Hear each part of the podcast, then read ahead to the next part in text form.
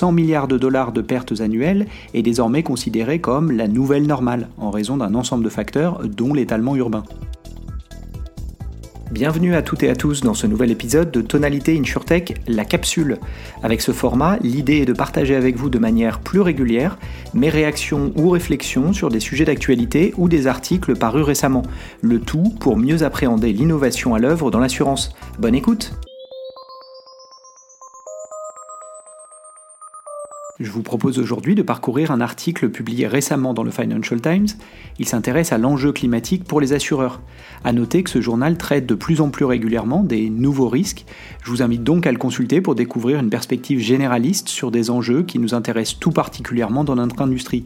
L'article, rédigé par Ian Smith, correspondant assurance pour le Financial Times, s'intitule Le Lloyds avertit les assureurs que les difficultés liées au climat sont encore devant nous. Il est sous-titré Un cadre du syndicat anglais a appelé à des investissements urgents dans la modélisation des risques. L'article commence ainsi.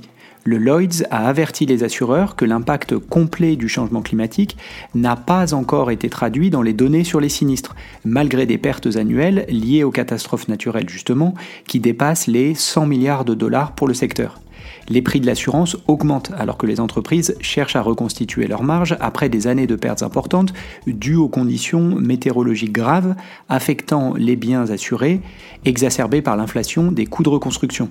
Le réchauffement de la planète étant pointé à la fois par les experts de l'assurance et les militants comme un élément structurant. Cependant, lors d'un événement privé le mois dernier, un cadre de Lloyds qui surveille le marché a déclaré aux souscripteurs qu'il n'avait pas encore vu de preuves claires indiquant que le changement climatique était un facteur majeur dans les coûts des sinistres. Kristen Mitchell Wallace, directrice de la gestion des risques de portefeuille, a prédit quant à elle que cet effet amplifiera cependant les pertes futures et a appelé les entreprises à prendre des mesures urgentes pour investir dans la modélisation et améliorer leur tarification.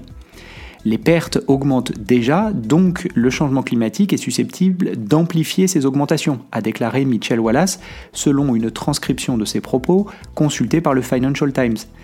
D'ici à ce que nous puissions voir définitivement l'impact sur les sinistres, il sera trop tard. Fin de la citation. Cette prédiction suggère qu'une forte hausse des prix de l'assurance habitation et des biens, qui a déjà créé une crise d'accessibilité pour les ménages et les entreprises dans les zones à risque, est encore à venir.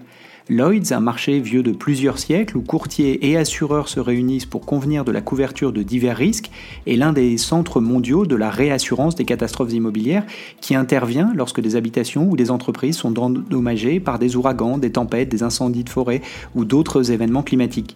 Des orages aux États-Unis, des inondations en Nouvelle-Zélande et d'autres catastrophes naturelles ont laissé le secteur mondial de l'assurance avec des pertes estimées à 50 milliards de dollars au cours du premier semestre de cette année, le deuxième pire début d'année depuis 2011, selon des données du réassureur Suisse 100 milliards de dollars de pertes annuelles est désormais considéré comme la nouvelle normale en raison d'un ensemble de facteurs dont l'étalement urbain. Les prix pratiqués par les réassureurs, qui partagent les pertes avec les assureurs primaires, ont augmenté jusqu'à 200% janvier. Cette évolution a déjà provoqué des remous parmi les assureurs directs, contribuant par exemple aux décisions d'assureurs tels que State Farm d'arrêter de souscrire de nouvelles polices d'assurance habitation en Californie. Le mois dernier, le commissaire à l'assurance de la Californie a annoncé une série de mesures visant justement à stabiliser le marché local. Reconnaissant que l'impact du changement climatique varie d'une région à l'autre et pour chaque péril, comme le vent, le feu, les inondations, etc., Mitchell Wallace a appelé à une approche bien réfléchie du marché avec des investissements dans les technologies d'analyse axées sur les risques qui représentent une plus grande menace pour les portefeuilles. Le prochain test clé pour le marché de l'assurance sera le renouvellement à venir en janvier.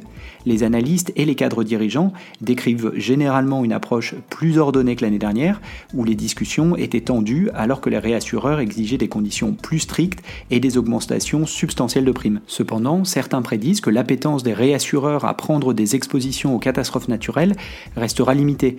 La capacité est toujours susceptible d'être restreinte en raison des pertes mondiales liées aux catastrophes naturelles, restant à des niveaux records, d'après les déclarations de Adam Garad, responsable des risques et du courtage d'entreprise chez Willis Tower Watson, l'un des plus grands courtiers en assurance au monde. Petite note personnelle pour finir, je trouve intéressant que des acteurs historiques de l'assurance soulignent la nécessité d'investissement dans la technologie comme solution pour l'industrie à faire face à ces nouveaux enjeux. C'est la fin de cet épisode, merci pour votre écoute. Si le contenu vous a plu, n'hésitez pas à le partager autour de vous, auprès de vos collègues. Puis ravi d'échanger ensemble, vous pouvez facilement me retrouver sur les réseaux sociaux, Twitter, LinkedIn. Et évidemment, je vous donne rendez-vous pour le prochain numéro de Tonalité InsurTech. A bientôt